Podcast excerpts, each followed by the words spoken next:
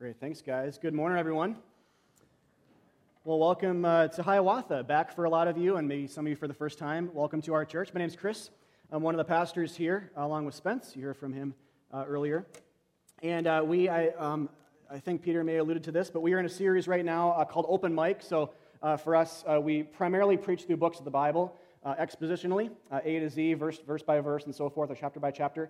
We call these open mic segments, though, kind of in-betweens, where the pastor, elder preaching, can preach on whatever they want, hence the name open mic. So we are going to, but just so you guys know, in terms of where we're headed, 2 weeks from now, so we have two more of these open mic, including today, open mic sermons. 2 weeks from now, we'll be in the book of Zechariah, which is an Old Testament prophet, which I'm really excited about doing that book with you guys. We have not preached through a prophet in, I think it was 2009, we did Jonah, which almost doesn't count because it's narrative. So we did Hosea a year before that. It's just been a long time. It's a great segment of the Old Testament that is full of Jesus, and we'll talk about that. And if you're new to that segment, or if it's just been a hard section for you to read, we'll talk about how to read it the first Sunday in 2 weeks, and probably throughout the series too. So, but really looking forward to that with you guys coming up. But for today, my original plan was to talk about, I bounced all around, sexual identity and sexual sin stuff, which we talk about fairly often. It just comes up a lot in the Bible, and but topically, it's nice to address every once in a while. I am going to do that. I kind of switched a bit. I'm going to do that. You'll see here in a second, but more as a launch pad to talking about a broader identity as Christians and how important, it's so important. The Bible pounds this home, how incredibly important it is to rest in our God-defined identity as saved, loved, adopted, cleansed, forgiven children of the King. And so the broader question then is, who are we truly? At the core, who are we as Christians? And I'm going to address Christians primarily today. If you're not a Christian yet, you'll still get a lot out of this because you'll learn more about the faith and what it means to be saved and why the Bible talks so much about identity issues in the Bible. But I'm going to address Christians, those of you who are saved, directly because you are saved, and you have an identity that's particular and God-given and very important to remember, and something you probably all walked in here forgetting. I know I did, at least forgetting pieces to that. That's why the Bible is such a great book of remembrance, and we'll get some of that later too. But the question of who we are truly, it's not just a philosophical or ontological question, but a theological one as well. And it's actually, I was thinking this past week, it's cool because it's an intersection point that the church has with the world. What I mean by that is both the world and the church say knowing who you are is very important. The values lined up.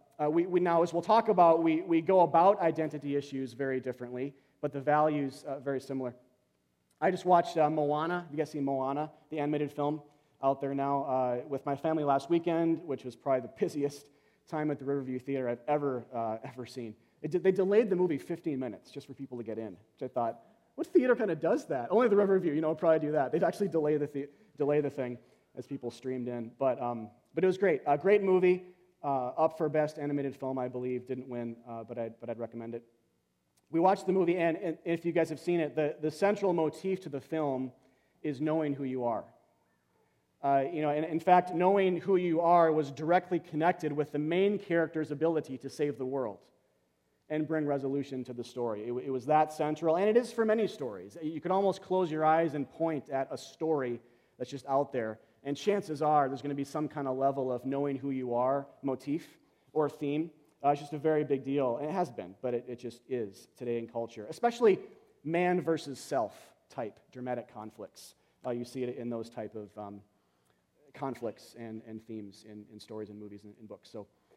Now, the difference, though, between the church and the world, so the question is, I want to pose here, and I'll answer this right away, is identity subjectively chosen or objectively given?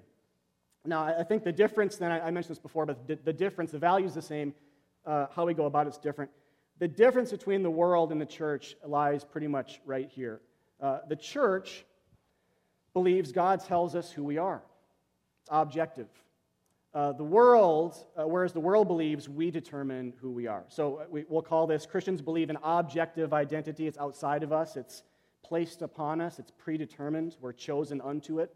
We're saved unto it. It's a gift by grace. whereas the world believes in subjective identity. So it comes from inside of us subjectively. We choose it. We work for it. Now, there are exceptions to this. I know it's a generalization, but that's the point. It's generally true, and it's not going away. It's at least becoming more true, I think, as time goes on, and we'll probably see that increase as time does, in fact, go on. And there can be a blend here as well. I think as Christians, we, to varying degrees, we can think like the world, and we're called away from doing that, of course. We can think like we were before we were saved, and we have to kind of be trained out of that or get into the habit of not, by God's grace, of not thinking that way anymore. And so this, I think, why is one of the big reasons you have so much of the Bible written towards who you are in Christ is because they're all written to Christians. And we'll see this today. We're forgetful. And knowing who we are in Jesus, that phrase in him or in Christ because of what he's done, is that we'll get to that, but it's a key factor in this whole thing, is so critical for forgetful people like us. So I know there are exceptions to this on both sides. It's a generalization, but generally understand that. The church believes God tells us who we are, whereas the world believes in more of that subjectively defined reality when it comes to identity. And we see this on a number of levels, I think, in the world. One of the most pronounced I want to touch on for a minute, just because it is very pronounced these days. I see it everywhere. It's becoming a bigger deal, I think, in our kids. Aletha's in my kids' school and just out there. But one of the more pronounced is gender fluidity today, where the world's mantra and perspective is a bit more, at least increasingly, you decide. Whether people believe that or not, the world's mantra and perspective is at least that's okay if people want to go there and decide. So, don't let a reproductive organ or a chromosome or a God determine who you are, whereas the church would say God decides. And maybe at a secondary level, our parents decided when they wanted to have a child, or if they were surprised. But the point is, it wasn't us. We didn't decide to be born. We didn't decide to be a man or a woman, boy or girl. We didn't decide to have the features that we had. They were all predetermined. They were given as a gift. So our existence broadly, I mean, gender is just one example, but our existence broadly is given by grace. It's not worked for or chosen, we would say. God says, Bible says, the church generally says. When our daughter, Aletha's and my daughter, Jane, was born 10 years ago, we didn't find out the gender. With the other two, we did. And we liked both. I don't know, you guys probably don't care, but we liked both. People ask us sometimes, which is better? Like, we thought both were great. But with Jane, when she was born, the doctors and nurses said immediately, without hesitation and with 100% certainty, it's a girl. And we rejoiced. They didn't say, it's a TBD later, kind of thing, when Jane's old enough to choose for herself. It just doesn't happen. It's logically, right? It's kind of, in one sense, silly. But it's the same with my son, Emmett, even at the ultrasound, so we did find out with him. I remember the nurse just saying, oh, it's another girl. And then 5 seconds went by, and she said, oh, wait a minute, what's that? And I guess, so we had 5 seconds, we thought we were having another girl, and we did eventually with Helen, but Emmett, our second born, was a boy. So his gender was determined when my Y chromosome met up with Aletha's X chromosome, and the embryo was male. Is that too revealing? I don't know, it seems kind of weird to say that. I don't know why. It's just, I felt weird.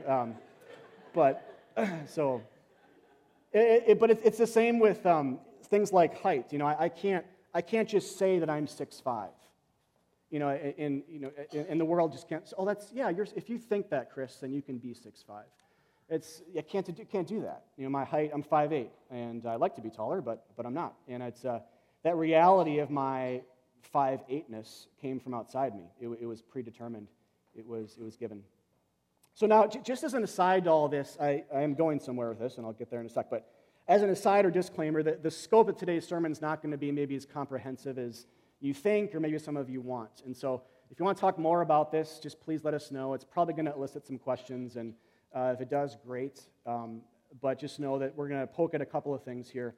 It's a bit of a hodgepodge sermon in some ways, but let us know if this raises questions. Also understand this, and this is a big disclaimer. Understand that gender confusion, transgender orientation, and homosexual orientation themselves are a different issue entirely. We've talked to that in the past. This is going to be a sermon on that those orientations themselves.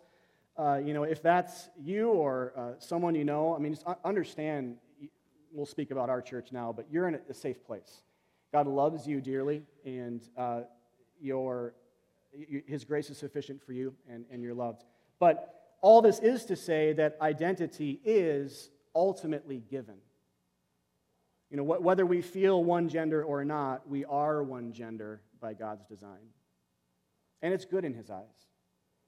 The truth about us comes from outside of us. And that's, I think, that can be a very offensive thought, a troubling thought, but also a very simultaneously encouraging thought at the same time, which is kind of classic theology, by the way, if you're new to these things. Jesus will say something sometimes, and the Bible will, and you'll say, that's incredibly offensive. That's the best thing I've ever heard at the same time, or right after that. It's just kind of common to have both feelings, sometimes even at the same time. But I think an encouraging thought, especially amidst a sea of what might be confusing thoughts or feelings or worldly agendas or expectations or comparison games, or maybe bad experiences with parents who didn't love some of you very well at all. God provides this stabilizing rock on which to stand when we're tossed around by such things. You are what God intends, and He loves you.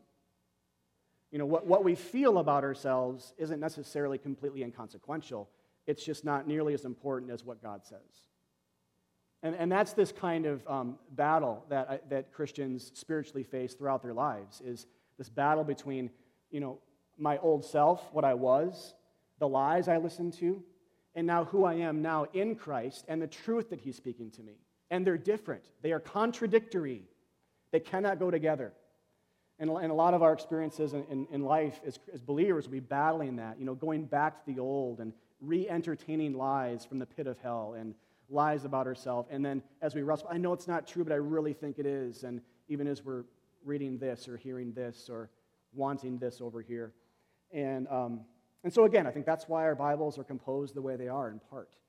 Is Jesus is really alive. He really died. He really raised you with Him. He really recreated you when you believed in Him. You are actually a new person. And we can hear that 1,000 times but not feel it, and not really take it in.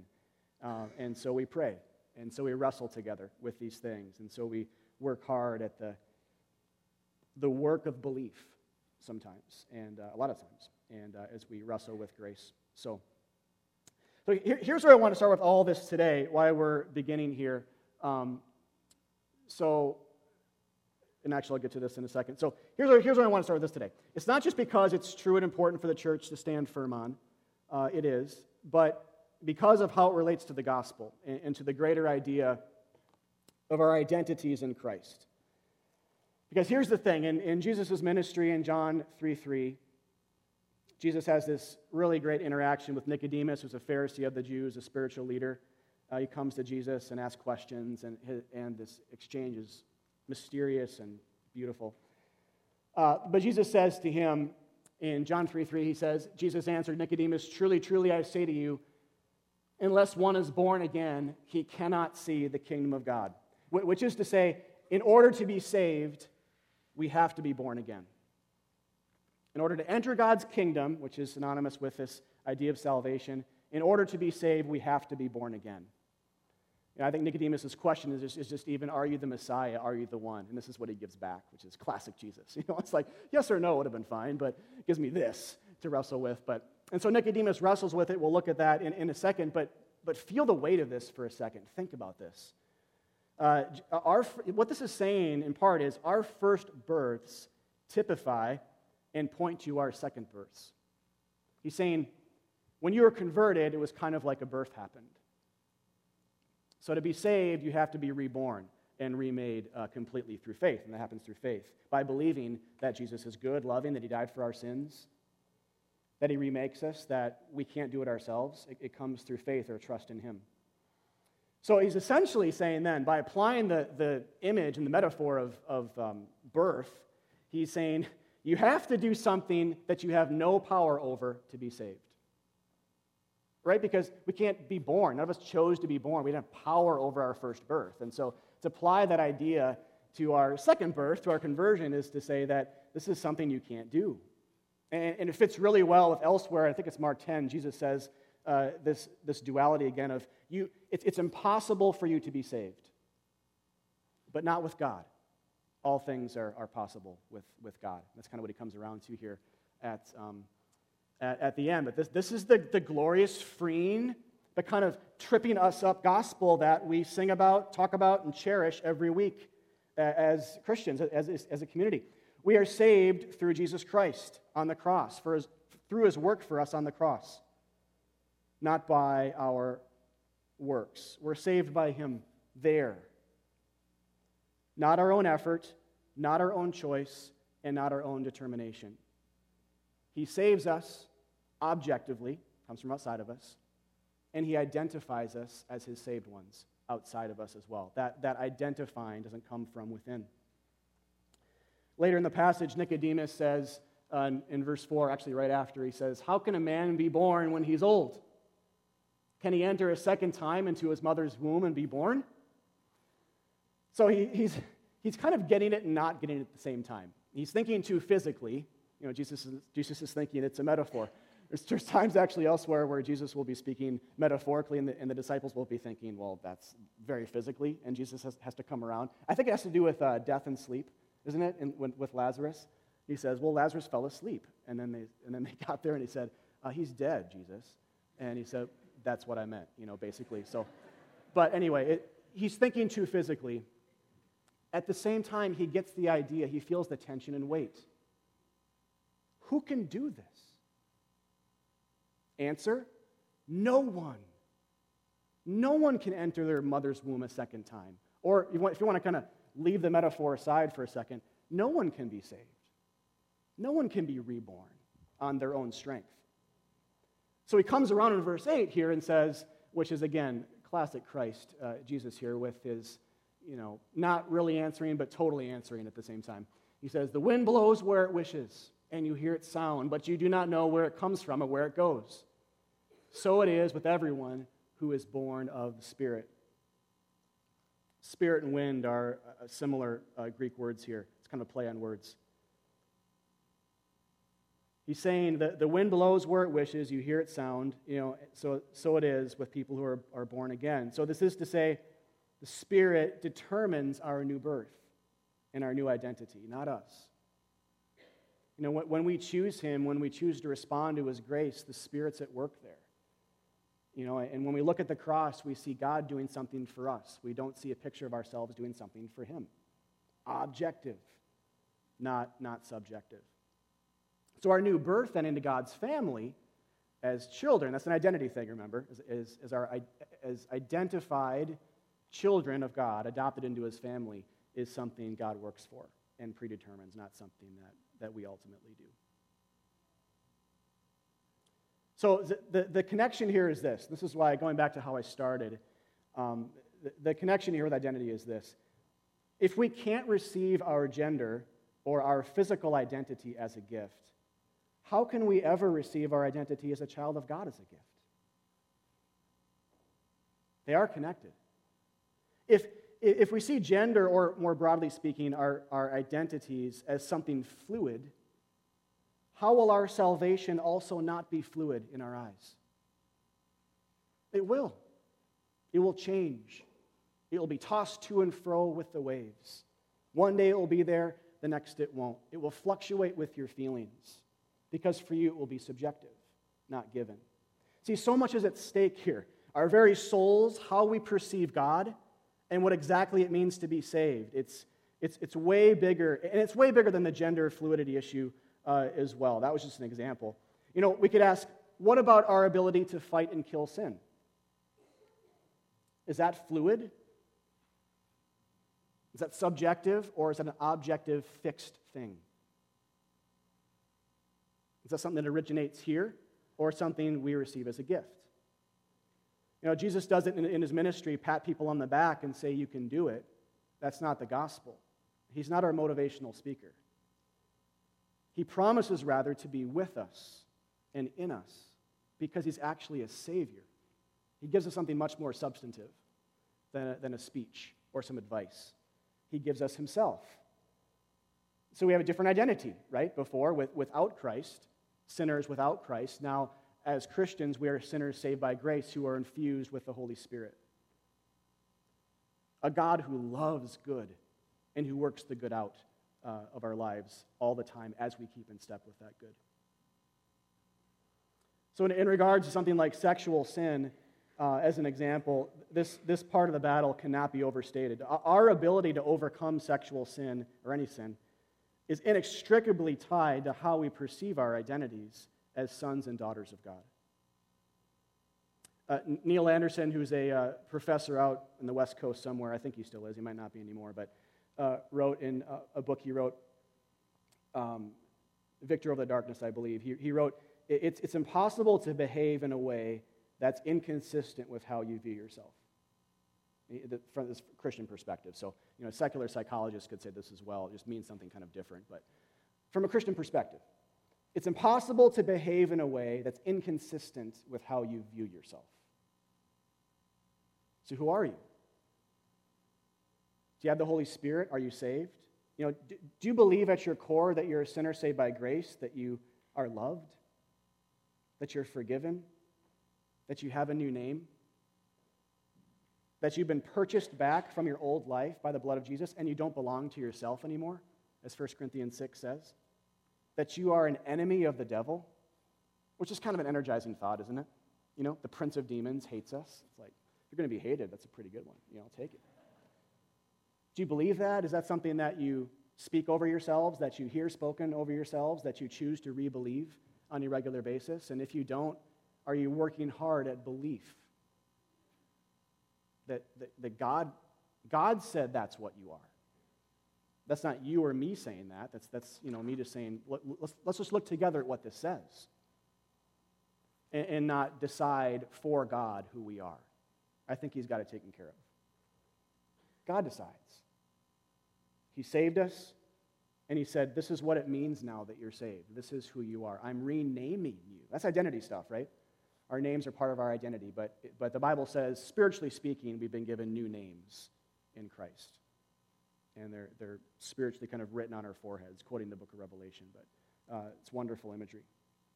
So see, with sexual sin, the gospel's not just the power of God to help us not click on pornographic links, many have said before, but it's the power of God to give us a brand new life entirely, to captivate us, to compel us, to recreate us, to give us something more beautiful and energizing to look at. Christ, who is always with us and who identifies us as his sons and daughters. 1 John 3:1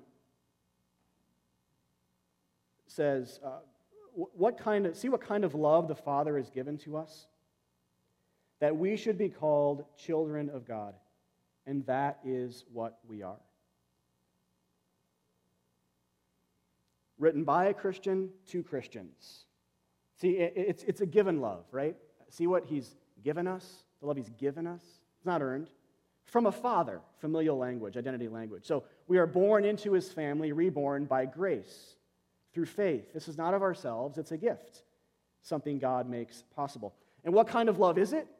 In context, I encourage you to go and read this sometime on your own, but in chapters 3 and 4 of 1 John, it gets very clear. It's sacrificial love. So what he's saying is, Christians, do you see the cross? That's his love for us. And that's where he dies for our sin and makes us, who were formerly his enemies, his adopted sons and daughters. That's where he does it. It's not just a decision he makes without any kind of consequence. The consequence is his death. And it's not just kind of a broadly undefined love, it's a specific kind of love that went to death for another being, us. Love that went to death to bring us back from it. I want to read from Ephesians 1 here, and as I do, I'm mostly just going to read this. I have a couple of comments about it afterwards, but as I do, note how the Apostle Paul here just addresses the church, and a lot of the letters begin this way with a reminder of who God is, what the gospel is, and who we are because of both of those things. And so look at this language and note the phrase, in him. think in Jesus when you see that phrase. And if you're a believer, be encouraged. If you're not a Christian, believe in this type of gospel. And this can be yours today as well. But let's start in verse 3. Blessed be the God and Father of our Lord Jesus Christ, who has blessed us in Christ with every spiritual blessing in the heavenly places, even as he chose us in him before the foundation of the world, that we should be holy and blameless before him. In love, he predestined us for adoption to himself as sons through Jesus Christ, according to the purpose of his will, to the praise of his glorious grace, with which he has blessed us in the beloved. In him we have redemption through his blood, the forgiveness of our trespasses according to the riches of his grace, which he lavished upon us in all wisdom and insight, making known to us the mystery of his will, according to his purpose, which he set forth in Christ, as a plan for the fullness of time, to unite all things in him, things in heaven and things on earth. In him we have obtained an inheritance, having been predestined according to the purpose of him who works all things according to the counsel of his will, so that we who were first to hope in Christ might be to the praise of his glory. In him you also, when you heard the word of truth, the gospel of your salvation, and believed in him, were sealed with the promised Holy Spirit, who is the guarantee of our inheritance until we acquire possession of it, to the praise of his glory.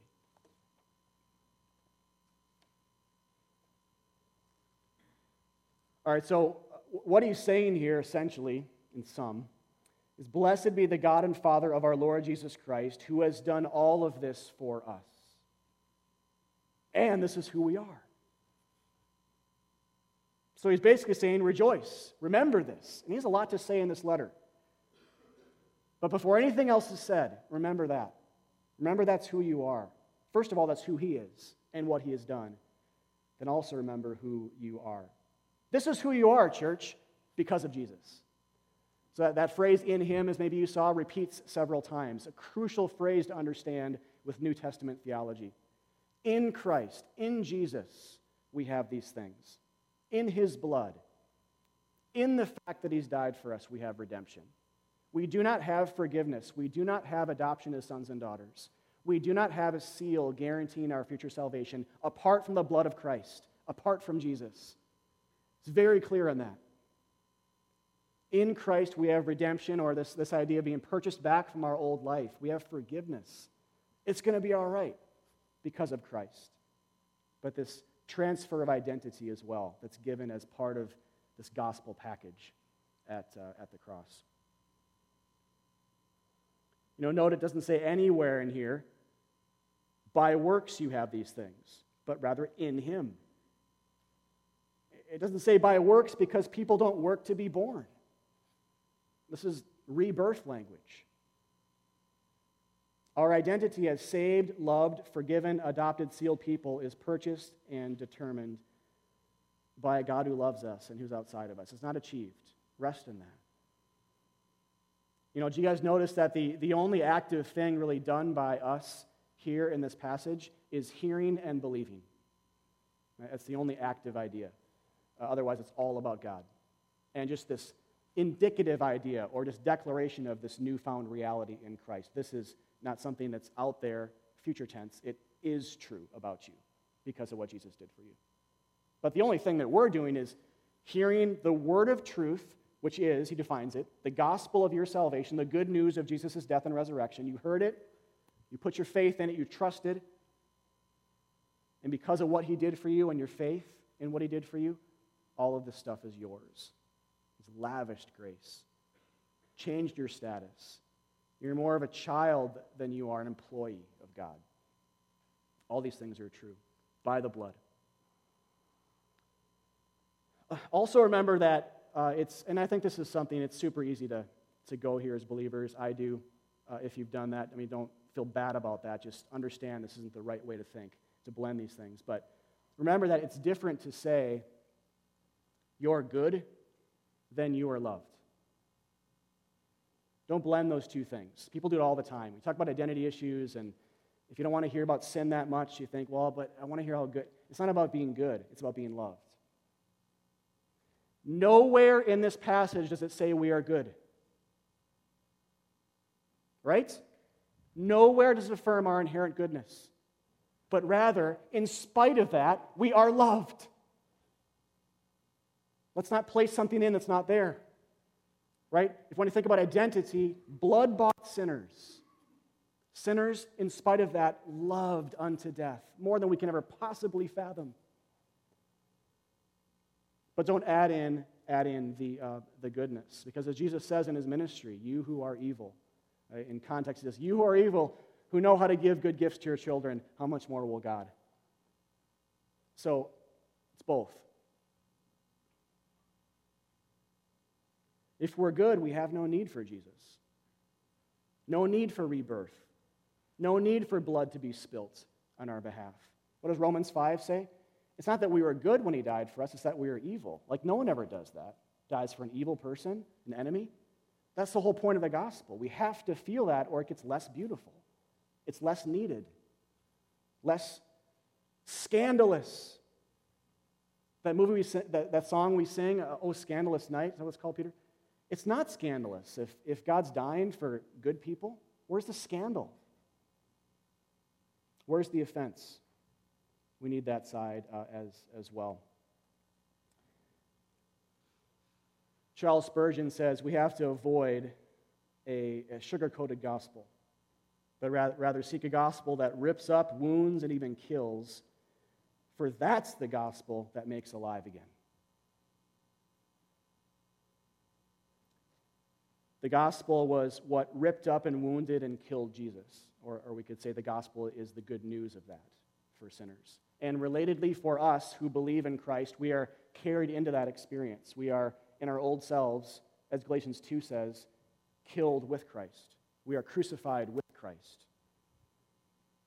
See how much more comprehensive this gospel is than just saying, yeah, you're a pretty good person. The gospel pats you on the back, washes you a little bit, but then sets you as the same person out on the journey of faith. As if you were like a, Paul Reichman 2.0 or something. It's not Paul Reichman 2.0. It's new name Paul Reichman, right? Brand new creation. Brand new Chris Wachter. It's different. A gospel needs to rip, wound, kill. It's a complete start over. And that's our identity. That's the focus of the Christian faith. Not a slight shift, but a brand new start entirely. A resurrection, rather. All right, so where does this kind of grace get us? We'll keep talking here. I wanted to reference a movie. You guys seen the movie Spanglish? Anybody? As Peter said, deep track earlier this morning. But Adam, anybody? Not many, huh? 2004. Here we go. A couple people. It's going way back a little bit. But it's an Adam Sandler movie. Not your typical Adam Sandler film. If you guys have seen it, it's more a melancholic Adam Sandler. But I really liked it. I know some people didn't, but I thought it was pretty great. But it's basically about an immigrant mother-daughter relationship and their experiences growing up in America. She was a housekeeper, and so she raised her daughter in that home, which she befriends their kids and kind of gets Americanized and all of this and struggles with that, and they fight a ton. It's tumultuous. It's really their story. There's other threads that kind of help tell that story. It's basically a movie about them. It ends really well, actually kind of difficult, really difficult, with their relationship. And at the very end, she's 18 and she's applying to colleges, and things are mended. We glean from how she's writing. And she writes this letter, and there's this narrated voice kind of over a picture of her in the bus, and she writes this. And this is, I believe, the last words of the film. It has to do with identity. So I'm just going to read it. Follow along. She says, I've been overwhelmed by your encouragement to apply to your university and your list of scholarships available to me. Though, as I hope this essay shows, your acceptance, while it would thrill me, will not define me. My identity rests firmly and happily on one fact. I am my mother's daughter. Thank you, Christina Moreno. So do you see what grace does? It makes us, and it gives us the ability to say things like that. See what a proper kind of objective definition of identity does for us? If familial identity can make a person say and feel that, how much more will our identity in the Son of God, the creator of the universe and the creator of our bodies and souls, our true Father? Grace makes us humble and extremely confident at the same time. Grace will make us humble and extremely confident at the same time. We'll say things like that. Humble because we've done nothing. Our salvation's best described as a birth experience. It just happened. God intended it. So how can we be proud about that? And yet extremely confident because we believe God is with us. He's in us. We actually are, in a very real sense, children of God. It emboldens us. And who can take that away? Who can say unlovable when God says loved? And so being strong in our identity in the gospel makes us write to colleges, for example, like this. And this is what I want you to see. It came from identity. Something she didn't work for. Did she choose to be born with that mother? You know, her reflection on her mother, her reflection on her parent, gave her the humility. It gave her the boldness. It gave her this ability to not really care what other people think that much, really much at all. And that's what grace does. Grace frees us up to love others and put them first, and to care less about, a little less about what other people think, to not have to win every debate and be accepted into all kinds of things, because we have the greatest love that there is. It actually does that. It actually changes lives. It takes insecure, debative, religious people, and it makes them talk like this. Just think about this in spiritual terms. It does it all the time.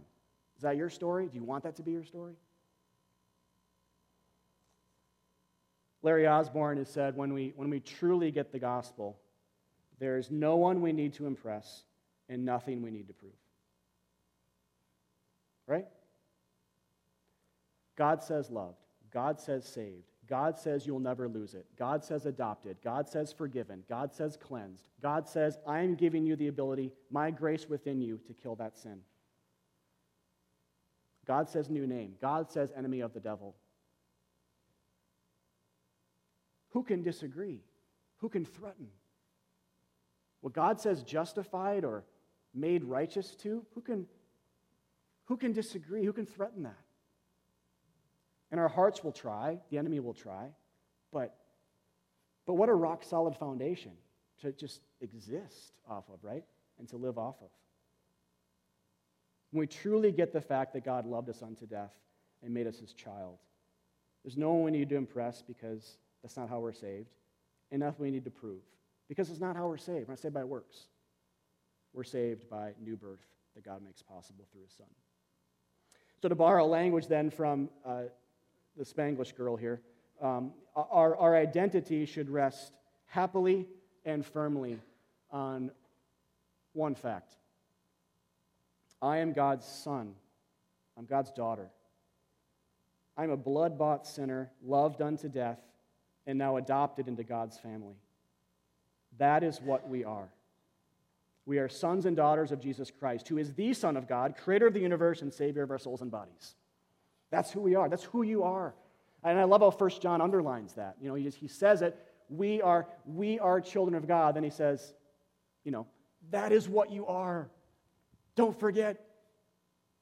And so I think the hard work of belief, I've said this before, I know it's true for me. One of the biggest battles you'll fight as a Christian, period, in life. There'll be a lot of battles, a lot of things you'll face. But one of the biggest battles will be starting to believe the opposite of those kinds of statements. I can't, and this is the power of God, too. This is why we're a million miles from works here. We start talking about killing sin and addressing shame, and we're talking about identity being not just true but powerful. I can't tell you this is me speaking, but also as a pastor who's counseled many people through sin addictions and shame issues and all kinds of stuff. I can't tell you how many times when I listen and then I ask the question, some form of, do you believe that God loves you? I cannot tell you how many times I get a they know. From Christians who know that they're loved, they say, and I appreciate the honesty, say, no, I don't believe that I'm loved right now. See, that's the crux of the matter. This is a gospel. Sin is a gospel. It's a belief issue. You know, this Christina Moreno here, it wasn't, you know, try harder to be humble. It was, I'm humble because my identity is wrapped up in being my mother's daughter. If you want to shape your character, start with the cross. If you want to shape your character, know what God thinks of you. Know who you were and who you are now. This is an anti-shaping character. It's just saying, where does it come from? We cannot, and there's a place to say stop it, but that's a distant secondary and a tertiary thing to meditation on what God has done and who we are. We are deeply, you guys are deeply loved today. And let me just ask you, do you believe it? And if you say, I don't know if I do or not really, that's okay. It's a safe place. You're normal. Welcome to the human experience or the Christian experience. But just don't stay there. You know, you're not based on how much you feel it. You're based on it just being done. You know, this is declared for you. It's not held out like a carrot. It's declared. You are a child of God. And I think we really need to repeat these statements to us, not in the comfortable days. That's easy. In the throes of sin, as you're sinning and you know better, or right afterwards. You know, if we can't affirm these types of things immediately after sin, our gospel's way too small. It's way too impotent. If you think you got to go a while without sinning, go a while to kind of feel better about yourself before you say you're a child of God, that's no gospel. That's saying that your sin is stronger than the cross, that it's stronger than the blood. It's saying he didn't have the power to make that available, grace available to you right now. This is we got to equip our minds, right? And whether it's sexual sin or any kind of sin, equip our minds in the throes of it, amidst it, after it, immediately. Say, no, this is the devil wants me to identify with this sin. My old self does, but I'm going to go here instead. I am, even now, this is what makes the cross so beautiful and scandalous. Even now, I'm saved. Even now, grace is sufficient. My status before God is no different than before I was sinning. No different. If you don't think that, I have good news for you. The gospel's a lot bigger than you walked in and you thought. Nothing you can do will take away God's love for you. It's faithful, it's forever, it's eternal. And so this last admonition here is, do not, the Bible says this too, do not believe the lies that tell you otherwise.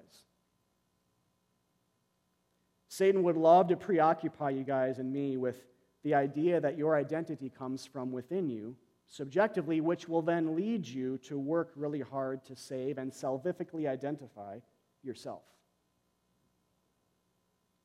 But at the same time, sadly, keep you a million miles from Jesus, as you look kind of spiritual at the same time.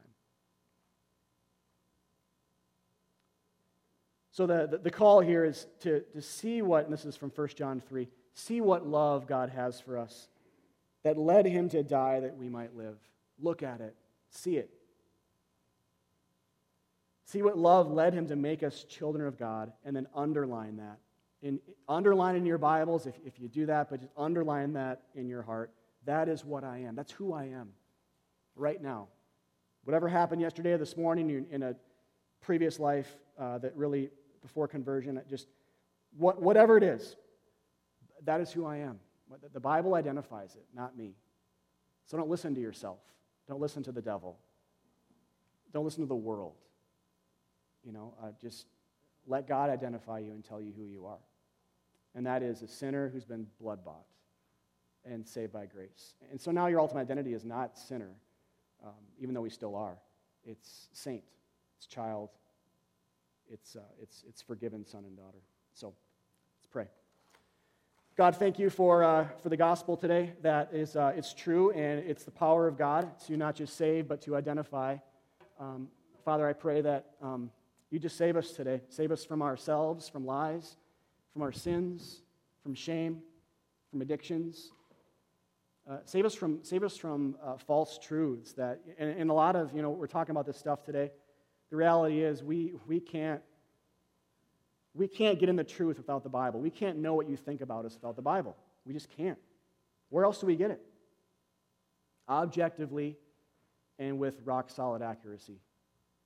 Where do we hear about how much you love us? We have to go to your word. So God, equip us to read it well, spur us on to that in community and alone, and help us to listen to truth and not lies. Thank you that you died for us and that that's enough, that our status before you now is children of light, no longer, as 1 Thessalonians 5 says, not children of darkness, but we are children of light. Thank you for making that happen. In Christ's name, amen.